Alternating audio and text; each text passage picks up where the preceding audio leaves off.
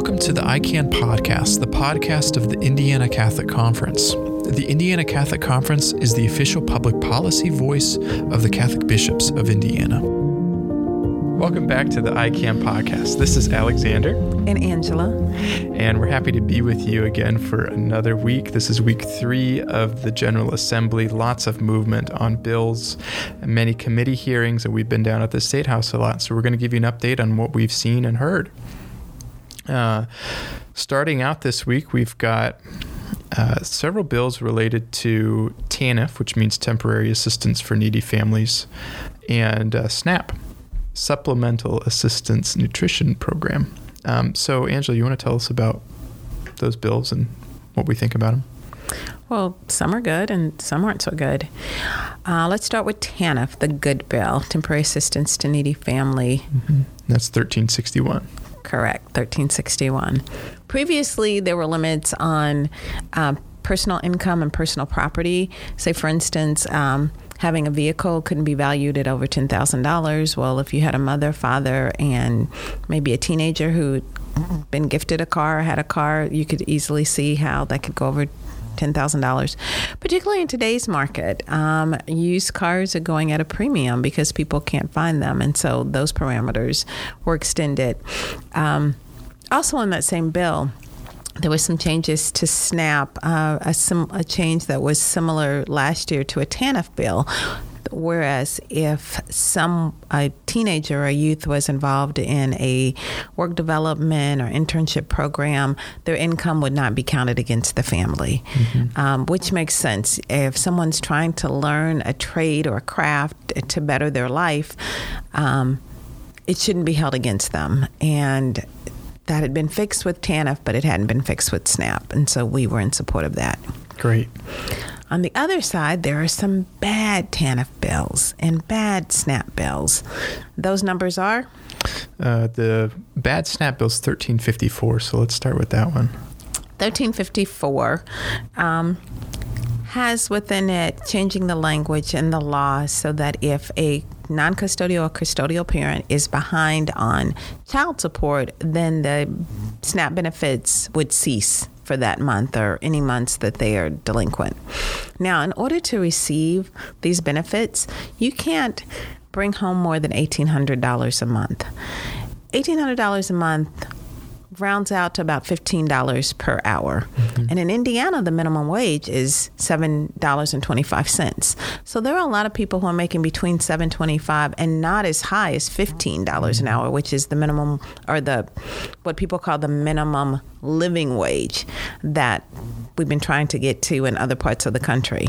So if you can't make more than $1,800, and many people are making less than $1,800, and they've been deemed eligible to receive the SNAP or TANF benefits, they're probably not paying child support because they're either underemployed, making 725 an hour, which then means they're only bringing home about $900 mm-hmm. a month, or they're unemployed altogether. And so, who would be harmed if these benefits cease. They receive these benefits because they have children in the home that need these benefits. Mm-hmm. Now, also, SNAP also goes to elderly or disabled. But when you're talking about child support, you're talking about families that have children. Right. And so we're opposed to this because the children would be penalized because someone is unemployed, underemployed, or even if they decide they don't want to pay or they have say a casual arrangement that hasn't been um, listed with the court or you know an, an authority because they are underemployed or unemployed and they give money when they can, we feel the child shouldn't be penalized. Yeah, the other one, TANF, uh, it has what seems like a benign requirement um, that people look for work, and we support workers, and we believe that you know people have rights and responsibilities, um, and one of one of the responsibilities is to care for yourself and care for your family the best way that you can. Mm-hmm. But this changes it that before it was an administrative decision whether or not somebody had to be involved in a workforce development program or a training program. And the administrate, administrative decision, it was left to the agencies that work directly and more closely with the people in need. This change would put it at the state level and it would be codified. And during the pandemic, when it was deemed unsafe for people to participate in workforce development programs or be in large groups, at the local level, the people who were dealing with the people in need, you know, made reasonable decisions that said, okay, we're going to, you know, let that lapse for a while. With it being codified into law, there wouldn't be any discretion. Sure. And, and that sounds to me like the principle of subsidiarity at work, right? Exactly. And we find that in the church's social teaching that decisions should be made at the lowest competent level. And especially when dealing with the poor and vulnerable, uh, those decisions for somebody who's closest to the to those who are experiencing suffering, um, it's probably the best place for those decisions to be made. Someone who knows them more more intimately, more closely, um, and can make those decisions more flexibly. Uh, we also saw saw a hearing and listened to a hearing on uh, Senate Bill 14, and this is a companion bill to 1077 that we testified on uh, two weeks ago, and this- it has to do with handguns. Yes, um, there. Even though there was a lot of opposition uh, from law enforcement, and hopefully um, people who listen to the podcast may have seen uh, an article in the diocesan newspapers about it. It's on the Senate side. The good thing about it, what happened on the Senate side, is that they didn't put it to a vote, so it hasn't passed out of the Senate. So uh, we can create an action alert uh, so that you can contact your lawmakers to say if it does get a vote on the Senate side, vote against it. Mm-hmm. And so they'll be able to buy them anyway. This bill is talking about carrying them, right? So we, do, I mean, we wouldn't, we want somebody um, who's not eligible, uh, according to the police, and not a felon, um, to to make sure we have some screening process in place. Even though right now in Indiana, um, it's very limited, mm-hmm. and the cost for obtaining a handgun license to carry it um, is also very minimal. What thirteen dollars, something like that. Twelve ninety five, I think. Yeah. Um, and then once they get a license, they can have it for life unless they commit a felony or there's you know some other issues that you know come into play. Right.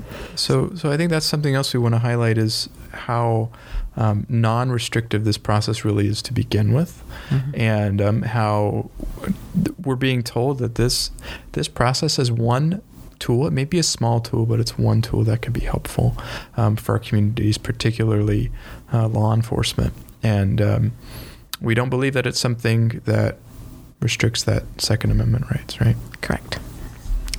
Um, and then finally, we can mention predatory lending. There was a bill that moved. Um, is 352. You want to tell us about that, Angela? This you, we've talked about payday lending. This is still predatory lending, but not payday lending. It's subprime lending and it's capped at 36%, which, if you've been paying attention to us over the years, we've been trying to get a cap at 36%. But we couldn't do a happy dance because it was finally capped at 36% because there's additional fees. There's monthly maintenance fees, there's processing fees. Um, if someone paid the loan off early, they didn't get any discount or any break. And if you bought under this new proposed law, if you borrowed $1,500 in six months' time, you could pay $2,800 for borrowing $1,500. Mm. Yeah, well said. Well, I think that's all we have for this week. Um, we covered lots of lots of different bills, so we'll have more action alerts out on Friday of this week.